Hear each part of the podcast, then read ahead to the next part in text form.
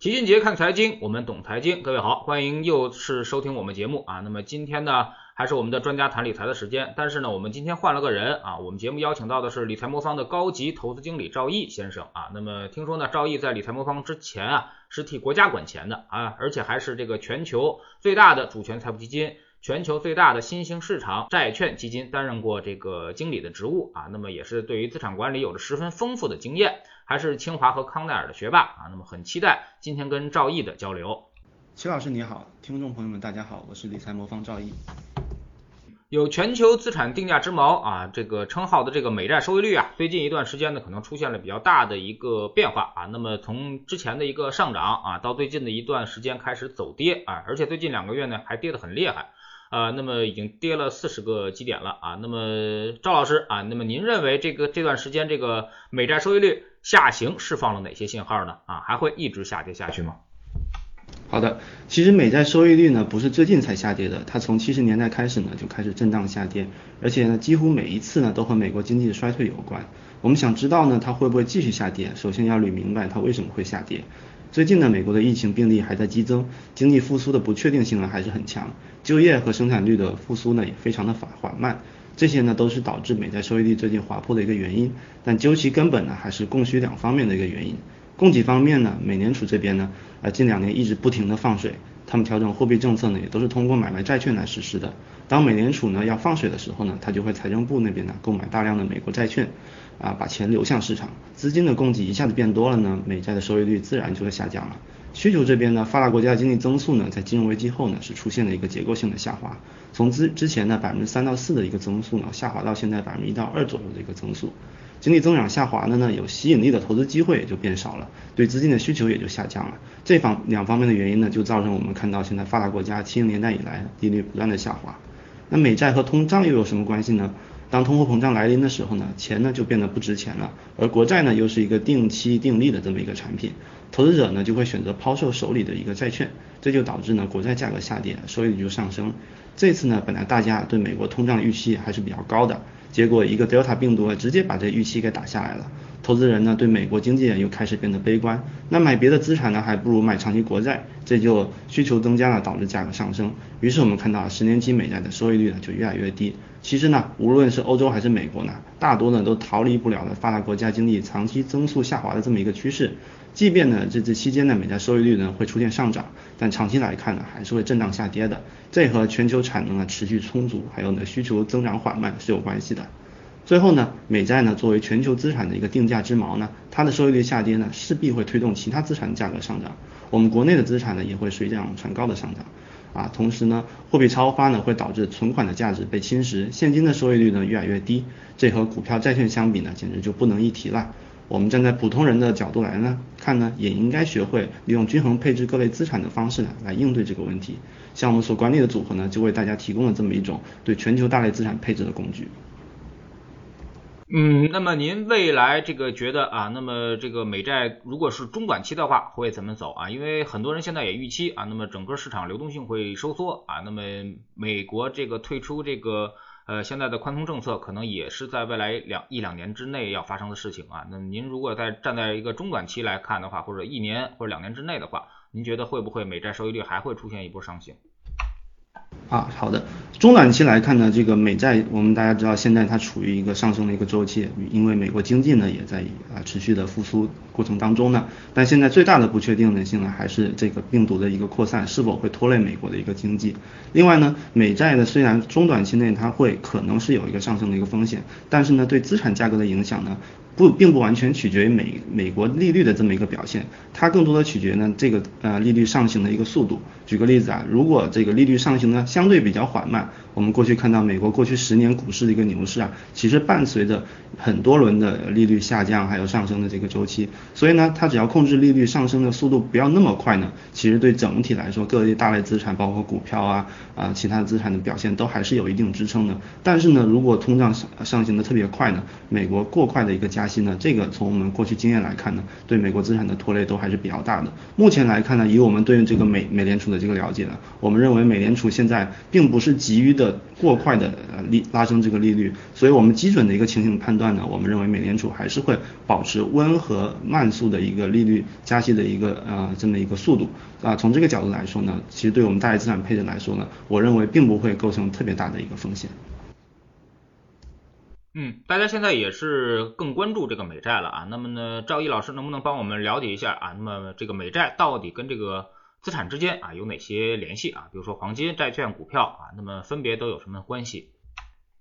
好的，美债呢是全球公认的最安全的一个资产。当美债收益率上升的时候呢，说明全球市场的无风险收益率呢都在上升，自然而然呢也会影响到全球资产的一个预期收益率。我们普通人最常投资的，比如说黄金、股票、债券呢，也不例外。比如说，我们先说黄金吧。美国国债收益率呢，尤其是十年期的收益率呢，对国际黄金价格的影响呢是不可忽视的。因为黄金本身呢是个无息资产，它没有价值，市场呢说它贵就贵，说它便宜就便宜。所以在这个市场里面，到底谁说了算呢？其实呢，对它影响最大的是它所计价货币的一个真实的收益率。我们拿美元为例啊，我们拿美债的收益率减去美国通货膨胀的一个涨幅啊，我们就能知道美元资产的真实收益率是什么了。所以我说，黄金和美债的收益的相关性是很高的。现在呢，美债收益率下行，也就是说无风险收益率下跌呢，啊，你你想不承担风险呢，你就只能获得很低很低的一个收益率。现在美国存款利率都快接近零了，这时候美债就快和黄金一样了，成为一个没有利息的资产了。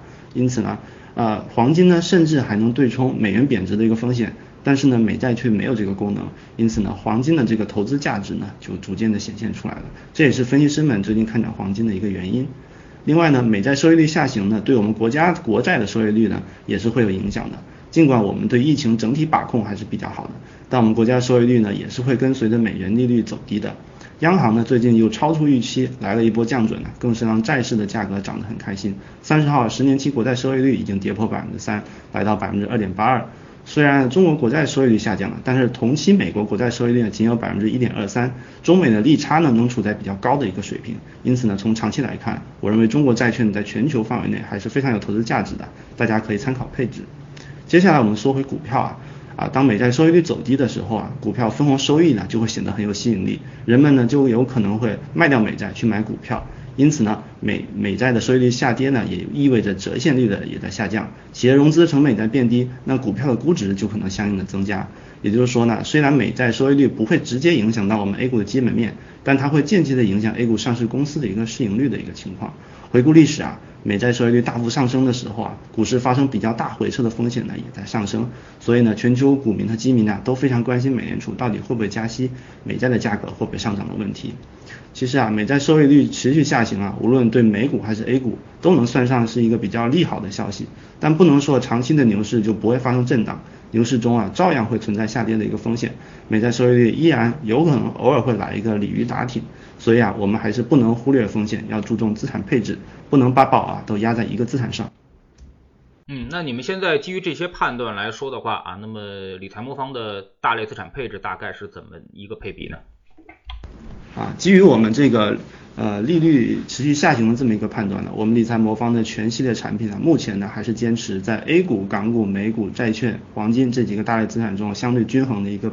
配置啊。其中呢，我们 A 股的一个占比呢，分为大盘股，还有一个科技创新类的股票，基本上一个对半的关系。咱们风险十的组合里面呢，基本上能达到百分之五十的一个占比。另外呢，港股、美股呢各占百分之十左右的一个占比，剩下是一个债券。啊，在这个均衡的表现来看呢，今年我们可以看到这个表现还是不错了。大家知道这个上一个月啊，沪深三百下跌了百分之九左右啊，但是纳斯达克上涨了百分之四点一八啊，并并且在上个月也创了新高，其中债券、黄金也都上涨了。啊，同时呢，我们 A 股的基金池呢，相对于指数也有不错的一个超额收益啊。在沪深三百下跌百分之九的情况下，我们跟踪大盘的基金池呢，只下跌了百分之二点三。在创业板下跌百分之七的情况下，我们跟踪这个创业板的基金池上涨百分之三点四八。所以，我们近期表现还是比较稳健的。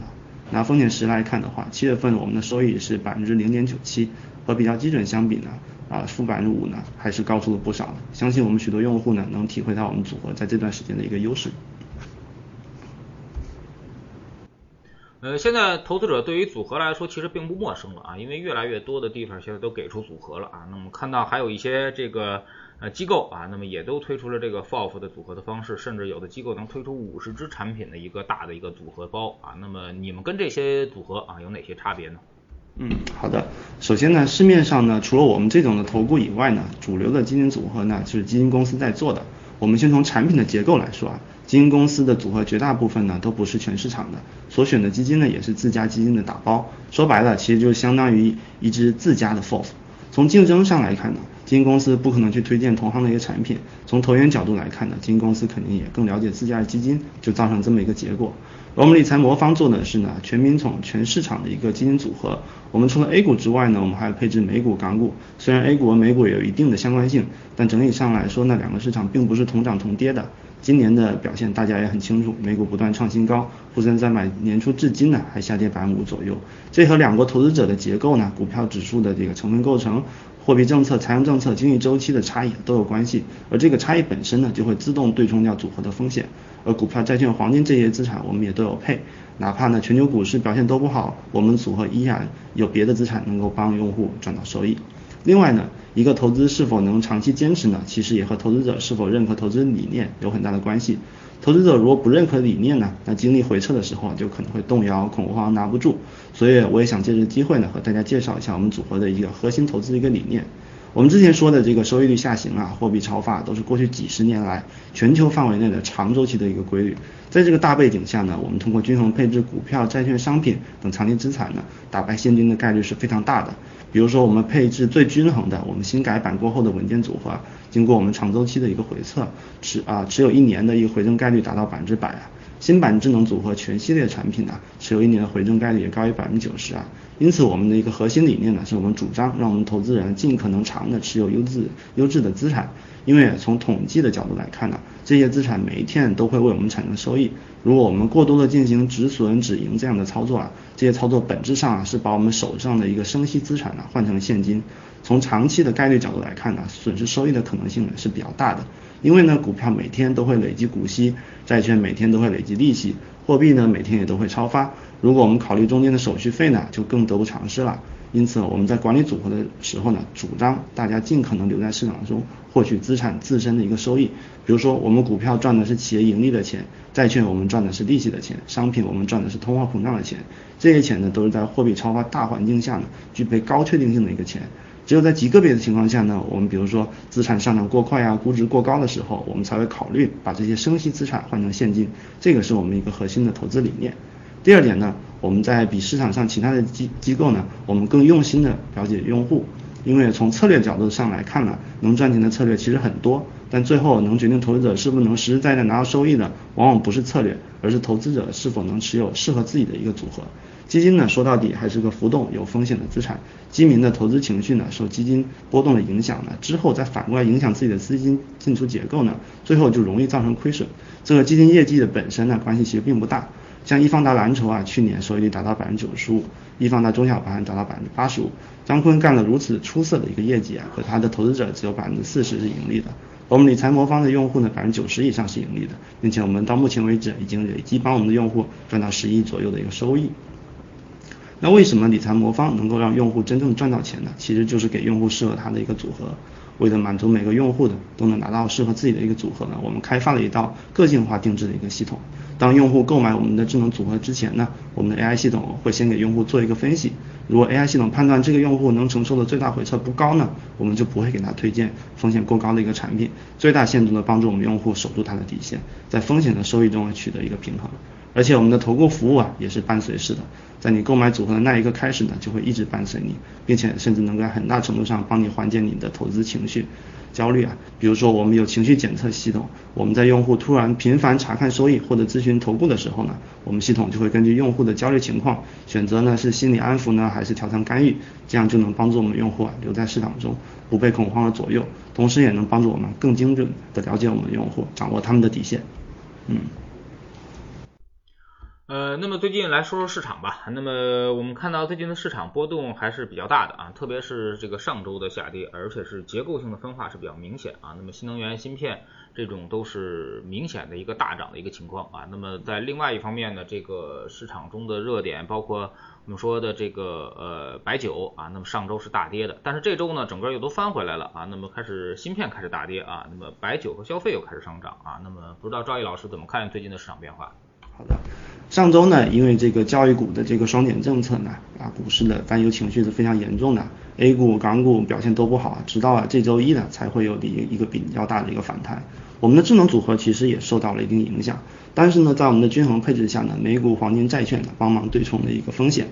那从这个教育股的这个事件来看呢，我们可以看到这个。这个全球资产配置的，才体现出它的一个优势。比如说，我们的教育股受到冲击的时候，投资者可能对我们在啊中概股海外上市的这个投资环境产生了比较大的一个不确定性。这时候呢，投资者可能就会遵循。啊，政策面上比较高确定性的一些行业，比如说我们国内大量鼓励的这个新能源芯片行业，在这个环境下就受益了。另外呢，海外的投资者由于面临着中国政策的一个不确定的风险呢，相反的，美股的不断创新高，因为大家可能觉得美股的这个投资确定性就更高一点。因此呢，在这个政策不确定性的这个大环境下呢，我们这个均衡配置资产的这个吸引力就体现出来了。我之前也讲到了，我们这个一方面呢，我们配置的美股啊、债券、黄金呢，都录得一个比较大的一个涨幅。另外，我们的 A 股基金池呢，同时也是超配了一些刚才呃说的上涨比较好的一个啊行业，这也导致我们 A 股基金池呢，相对于指数，无论是沪深三百呢，还是创业板指数呢，都有比较大的一个涨幅啊。因此呢，我们最近的业绩呢，从我们七月份的业绩来看呢，